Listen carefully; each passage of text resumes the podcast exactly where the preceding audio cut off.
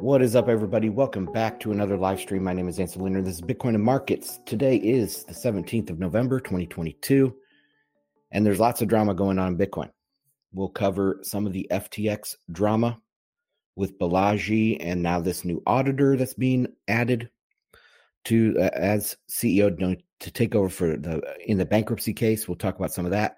Uh, we'll talk about replaced by fee in Bitcoin uh, and Bitcoin Airlog's kind of problem with this. We'll talk through that. And then Raphael had a question that he posted about Bitcoin miners uh, stocks. And so I'm going to try to answer that.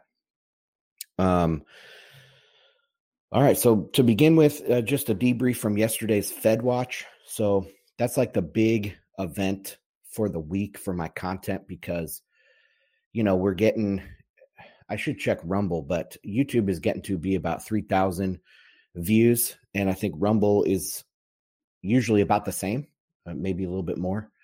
So that's pretty good. Um, I'm trying to get the producers to, you know, look at how many live viewers there are before FedWatch starts and then during FedWatch to kind of compare and contrast, uh, you know, what part of the show is getting the most attention, because sometimes I think we kind of improve their live viewer numbers, maybe double the live viewers during FedWatch than during um, during their other stuff. But, you know, I just want those numbers for myself, because when I go to Bitcoin Magazine, I say, hey, look, you know, FedWatch is a huge part of your Wednesday live stream, at least. And, you know, let's uh, up the freelancer contributions here. But uh, anyways, they... topics yesterday on the show was C P I, because I didn't talk about that last week since we didn't have a Fed Watch. I also talked about the digital dollar thing, and I've talked about that quite a bit in the past. And then we ran out of time. Like, C K wanted to talk about F T X at the beginning of the show, and we went on for about twenty minutes, and that took up a lot of the time that I wanted to read through some stuff about the digital dollar and some stuff about the G twenty meeting. But perhaps that gives me an opportunity to do another episode midweek for FedWatch and just put it out on the podcast feed as like a supplemental. Uh, that would be good. But anyway, so that was the breakdown of FedWatch. Some other central bank news before we get started on the Bitcoin stuff is we are already starting to see the Fed's monetary policy kick into gear here. Like I have been showing, the ten-year, five-year, um, and I think the thirty-year, so the, the longer rate bonds, the longer dated bonds are, are crashing through the floor, going through the Fed funds target. And that makes it really, really difficult to raise rates in that in that environment for them. So what are they going to do? Well, before, they have two weeks. So they're going to come out and really try to jawbone the market into changing its mind. You know, you better not uh, pile into bonds. We're going to keep raising rates. We're going to raise by one hundred basis points in the next meeting. You know, they're going to try to scare the market into believing that the Fed is serious, right? And that is their monetary policy. Once you can, once you crash through this mirage or this mirror, or you pull back the curtain on the wizard, it all makes sense. They depend on the market listening to them. They don't depend on any mechanical way of moving rates around.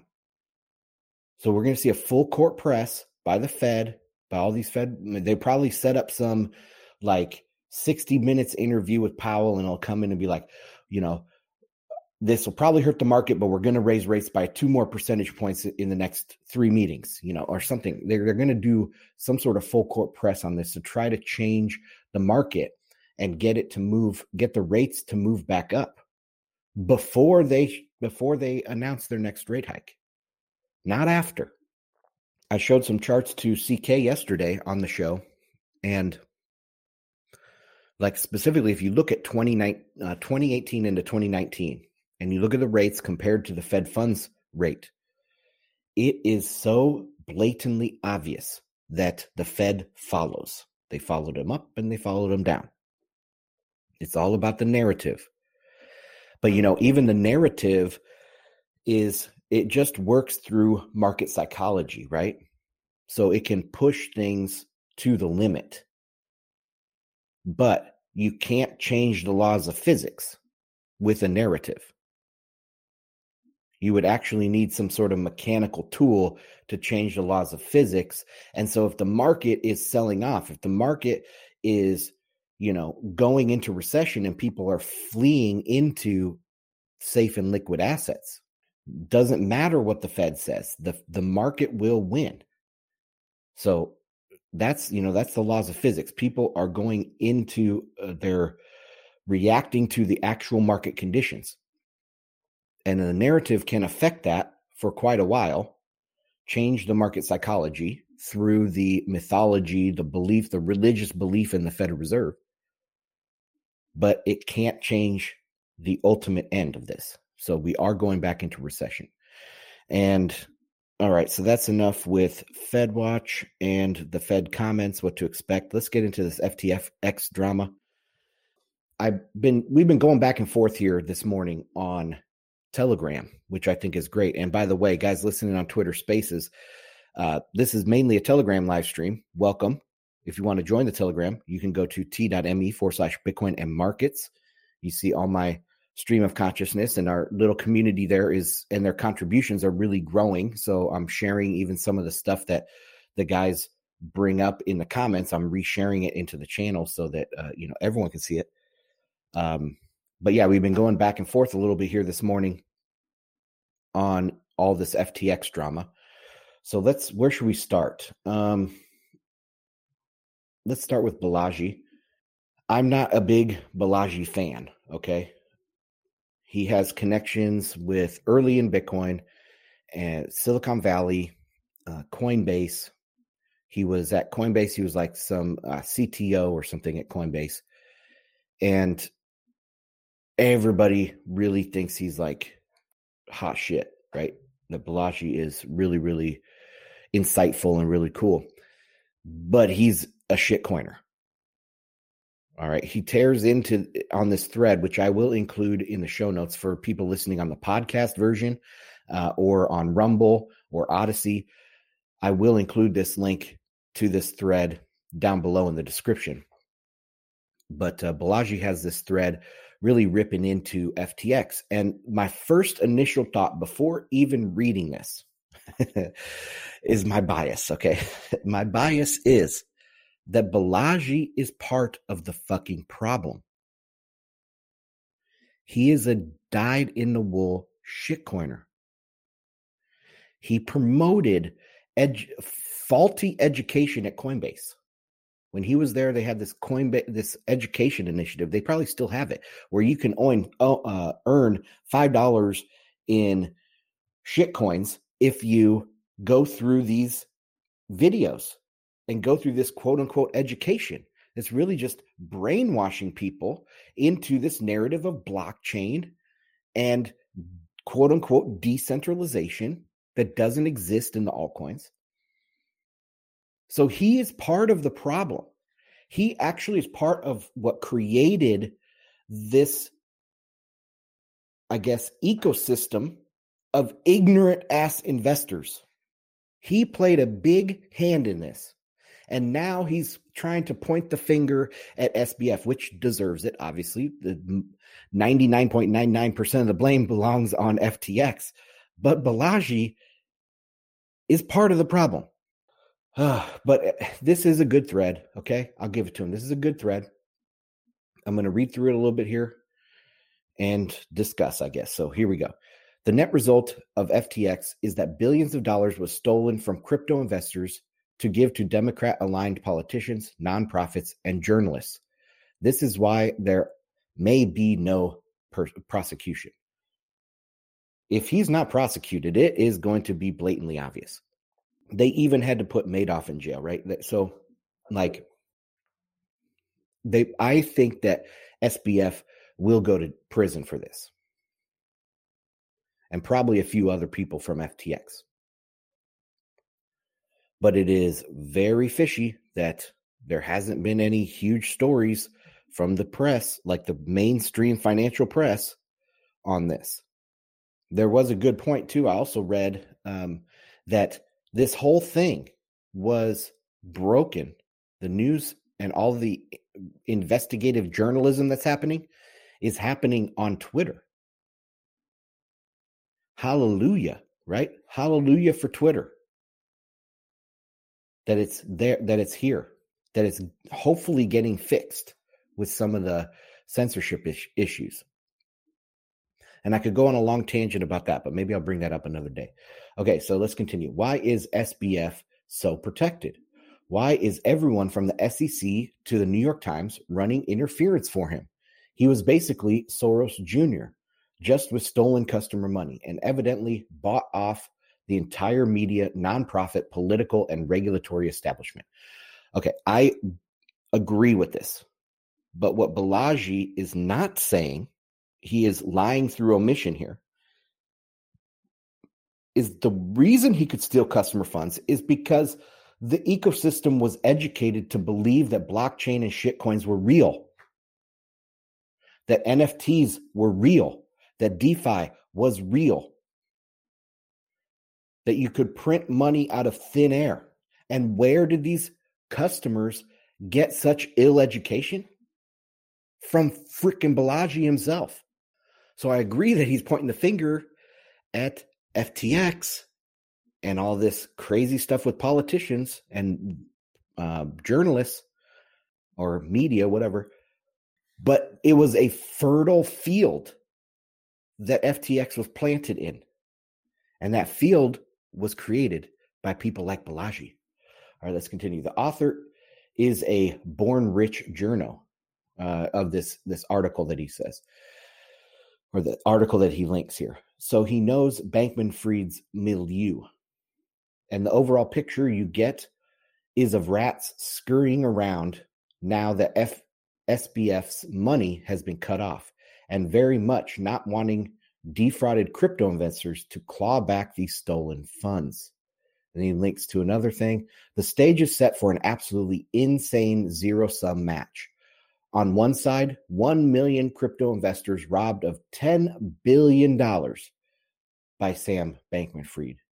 On the other side, a network of dark money Democrats who will fight to keep as much of those stolen funds as possible. The fur will fly. Okay. I mean, he also gave to Republicans, uh, you know, rhinos and stuff. I, I guarantee you they didn't they didn't give any contributions to Trump or MAGA Republicans, right? They probably, you could look through, because Sam Bankman-Fried says, oh, we gave bipartisan. I watched some interview, uh, you know, clip of him saying, we're bipartisan with our uh, donations to politicians. And, and he gave something like, I don't know if it was fifty million or sixty million or something to Democrats. But then his, one of his top employees gave like twenty-five million to Republicans. I bet all of that went to people like Liz Cheney, who is not really a Republican, is a neocon globalist conservative, not a national conservative, but a globalist conservative. I guarantee you no MAGA people got this bipartisan money. All right, the bankruptcy case may play out on social media. Crypto investors seeking to get F T X funds back may hire lawyers like Irving Picard, who clawed back seventy-five cents on the dollar for Madoff victims. And who would they claw it back from? The groups S B F funded. And then it shows the uh, Wall Street Journal, New York Times and stuff. Okay, the fundamental question is that is, when did S B F start stealing customers? Or good Lord, sorry guys. The fundamental question is, when did S B F start stealing from customers? And how much did he steal? This can only be answered by forensic accounting. The headline amount given to Democrat politicians is thirty-seven million dollars. There we go, thirty-seven million dollars. Understates it. F T X Foundation alone was one hundred ninety million dollars. How much was stolen? We need to list all of the donations F B S made, S B F, potentially with stolen money. Here are a list, or here's a list. sixty-nine million dollars in political donations, mostly to Democrats, some to Republicans. one hundred ninety million dollars to a foundation. one hundred twenty-eight million dollars to a PAC. That's probably his mom's PAC, who's the Democrat PAC. Undisclosed amount. Exclamation point. Undisclosed amount. Okay, so you guys, that's where I'm going to stop with this one. I will link it down in the description. And I did link it on Telegram this morning, so you can get it there. Uh, there was another one that was put into the comment section by Point B T C this morning, and this is from John Wu on Twitter, John Wu underscore, J O N W U underscore. And let's just read through a couple of these. I just read F T X Chapter eleven First Day Affidavit. In it, the appointed restructuring C E O, John J. Ray the third, who oversaw Enron's bankruptcy proceedings, calls F T X's case the worst of his career. Its contents are shocking. Um, John J. Ray the third, the appointed overseer, is one of the most experienced restructuring executives in the world, having overseen Enron and a slew of other high-profile bankruptcies. At his side are Sullivan and Cromwell, one of the leading restructuring law firms, and Alvarez Marsal, one of the leading restructuring advisory firms. Ray's statements are given under penalty of perjury. So this is serious investigation by serious adults. Ray opens with his experience and then immediately condemns F T X as the worst case of his career. Ne- never in my career have I seen a complete failure of corporate controls and such a complete absence of trustworthy financial information as occurred here. He then identifies four business business silos. We will tr- skip that. He immediately communicates distrust of any financial Uh, sorry, any furnished financials. F T X U S's balance sheet shows one point three six billion dollars in assets as of September thirtieth. Quote, however, because this balance sheet was produced while the debtors were in control, or sorry, while the debtors were controlled by Mister Bankman-Fried, I do not have confidence in it.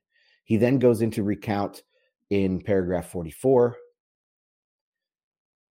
Sam's negotiations with attorneys and his father. Uh, so he said his main mistake was filing Chapter eleven, was filing bankruptcy. He could have fixed this by probably printing more F T T tokens, but uh, that was his big mistake, was Chapter eleven. Paragraph forty-six explains there was roughly no corporate governance. Quote, I understand that many entities, for example, never had board meetings. Paragraph fifty, quote, the fin- The F T X group did not maintain centralized control of its cash. They didn't even keep a running list of all their bank accounts. In paragraph fifty-five, John J. Ray the third basically says, quote, um, I've heard of the F T X U S auditor. I've heard of the F T X U S auditors. The F T X international auditors, I uh, let's just say they're best known for having an office in the metaverse, end quote. All right, let's continue. In paragraph number fifty-nine, human resources, the entire F T X group didn't have any employee management whatsoever, incapable of furnishing. They didn't have a list of employees, the terms of their agreements, or each employee's status. Employees were paid through an online chat, and managers approved disbursements by responding with personalized emojis. S B F and Gary Wang controlled all of F T X's digital asset pers- assets personally, using a group email account to share private keys, software to conceal misuse of customer funds, and the big one, the secret exemption of Alameda from certain aspects of F T X dot com's auto liquidation protocol. Theories that Alameda was liquidation exempt on F T X seem confirmed by Ray's initial investigation. Ray notes in paragraph sixty-six that three hundred seventy-two million dollars in unauthorized transfers happened on the petition date. Uh, but and that was supposedly when they were hacked. But further, the, that three hundred million dollars in F T T tokens were also minted after the petition date by an unauthorized source. So as they're do, going through this bankruptcy, all of a sudden, three hundred more million dollars in F T T tokens were minted out of nowhere. It's crazy. Sam basically used Signal to hide all of his decisions and communications with employees. Okay, so there's big, talks about the team that's investigating. This is really big. Just going through here. All right, that's it. Of course, I will link to this also down in the description wherever you're listening to this. And that's it for F T X, guys. Um, I wanted to make sure I talked about Balaji and about the kind of ecosystem of scammers, because yes, S B F is to blame, and all of this shadow dealings and the, just the absolute nut jobs, like even Sequoia, like these large companies that invested in in um, F T X, they are to blame. But the years and years of maleducation in this space about shitcoins being alternatives, shitcoins being substitutes for Bitcoin, and building this insane case. Now what it turns out is there is no utility to these things. Oh, I'm not talking about Bitcoin, just these shitcoins and smart contract platforms and de- DeFi and uh, blockchain, and uh, decentralize all the things and all this crap. Zero utility. It was all a big grift. It was a big Ponzi scheme. And it was enabled by these very same people, this Balaji that's making this list or making this long thread, trying to blame one hundred percent on F T X when he was the one that created the fertile soil, or he played a big part in creating the fertile soil to, that these scams could thrive in. See, that's the difference between Bitcoiners, toxic Bitcoin maximalists. All right. Now, I have, this makes me think, I have a house here and a, a small lawn, and I use some, uh, what's it called, pre-emergent for the weeds. You know, you spray it down, and what that pre-emergent does is it keeps the roots from growing. So weed seeds will land on your lawn, and they'll start germination when it gets to a certain degree, like uh, when soil temperatures get to like sixty-five degrees uh, in the fall or the spring. They'll start germination of the seeds. But what this pre-emergent does is it stops those roots from growing, the very initial roots. It like targets the the the first couple days of germination and doesn't let the roots grow. Well, that is what toxic maximalists are, okay? We're the pre-fucking emergent here. We're the pre-emergent to the Bitcoin space or to the the scams and all this. We kill it in the crib. That's maybe a bad uh, bad uh, term there, but we are the pre-emergent to the space. We are the immune system. But we were ridiculed, shamed by these shitcoiners like Balaji, like Brian Armstrong at Coinbase, like Eric Voorhees. They're the ones that frickin' ran cover for scammers like Sam Bankman-Fried and Vitalik Buterin, which this that will blow up, whether it's this cycle or next. Ethereum is a goner, all right? We need more toxicity. We need to ram that wedge between crypto and Bitcoin. There is no substitute for Bitcoin.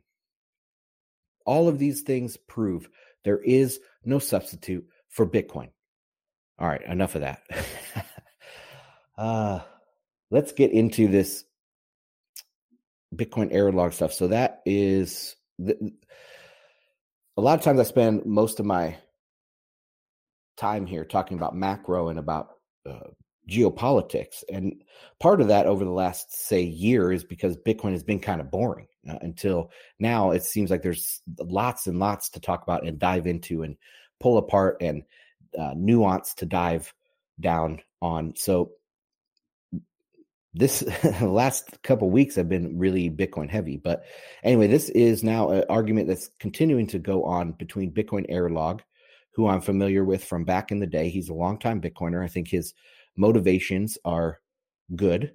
You know, he's he is doing all this in good faith, and he's a good influence on the space. He's been involved with lots of Bitcoin-centered companies, never a scammer or anything. Um But he is real high on this R B F stuff. Let me pull up pull up this tweet thread. Of course, I did share it in Telegram, and I'll share it in uh, right up to this show. So I, as an admin note here, guys, I put these out as a podcast and on Rumble and now Odyssey.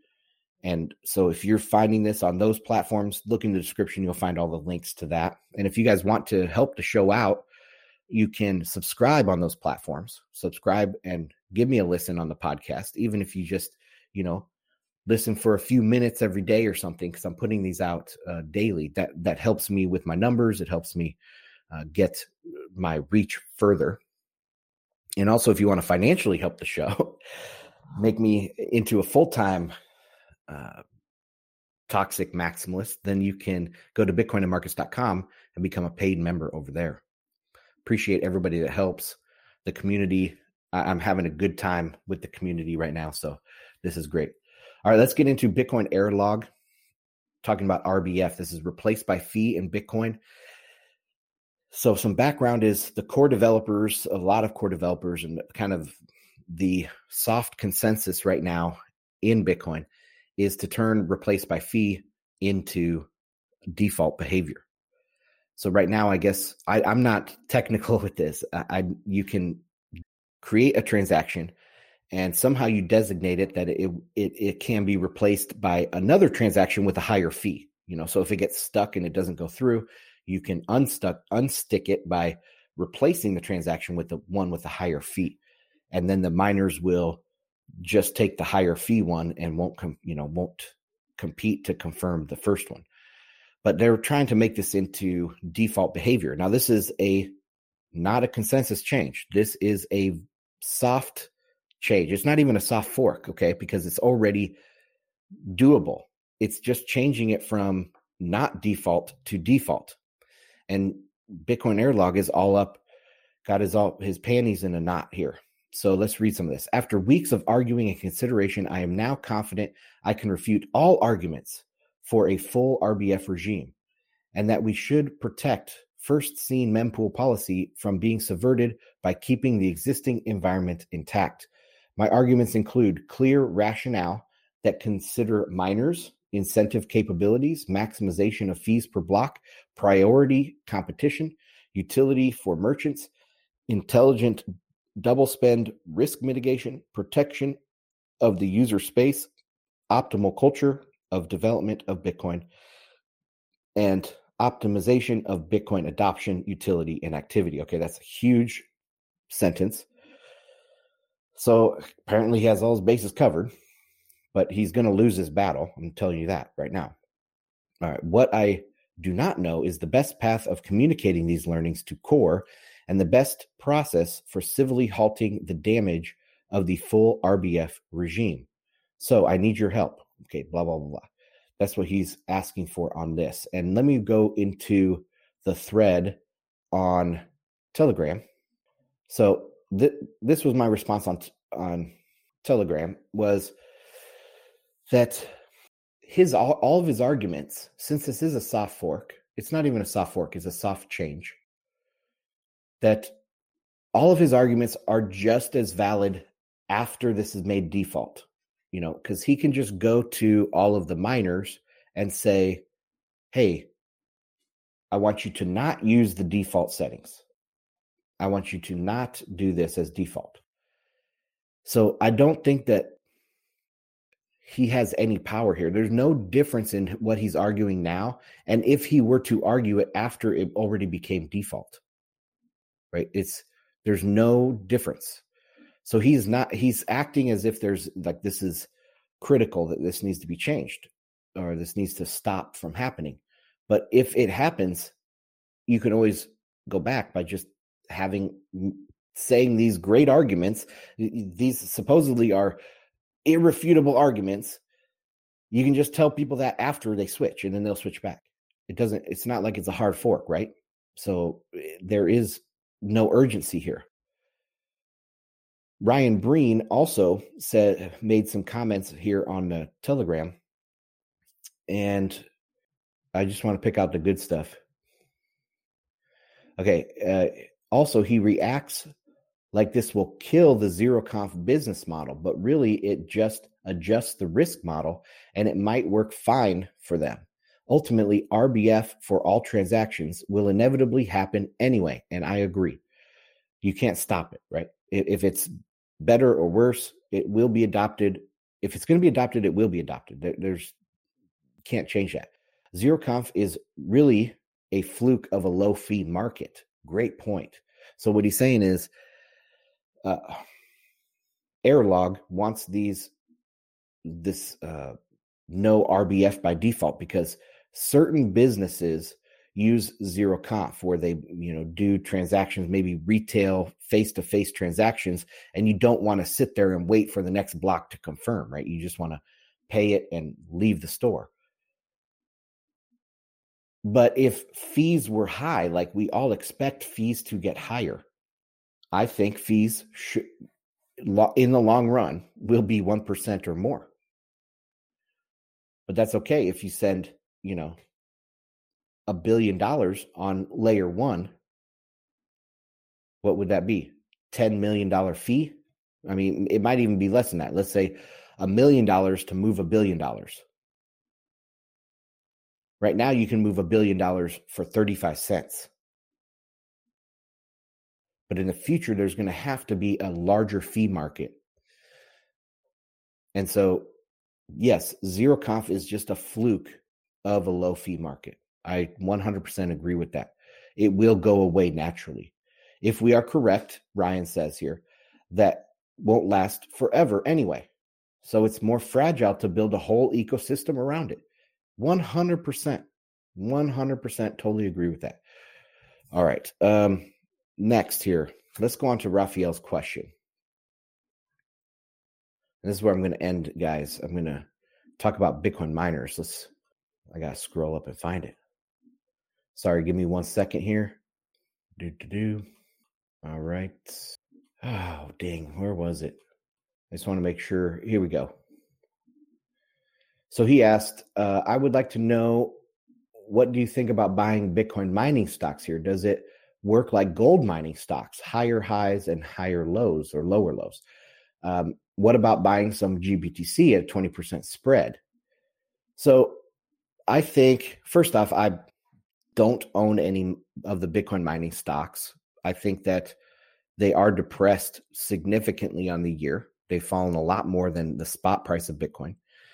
And I have dabbled in the past with gold mining stocks. This is probably over a decade ago. I was, you know, much more heavy into gold and silver and gold mining stocks and things. If Bitcoin has a bottom here and Bitcoin has beginning of a of a bull market, I think that mining stocks will outperform in the very early stages of a bull market. They will underperform in bear markets. Now, G B T C, forty percent discount. I don't know how you can really lose on that.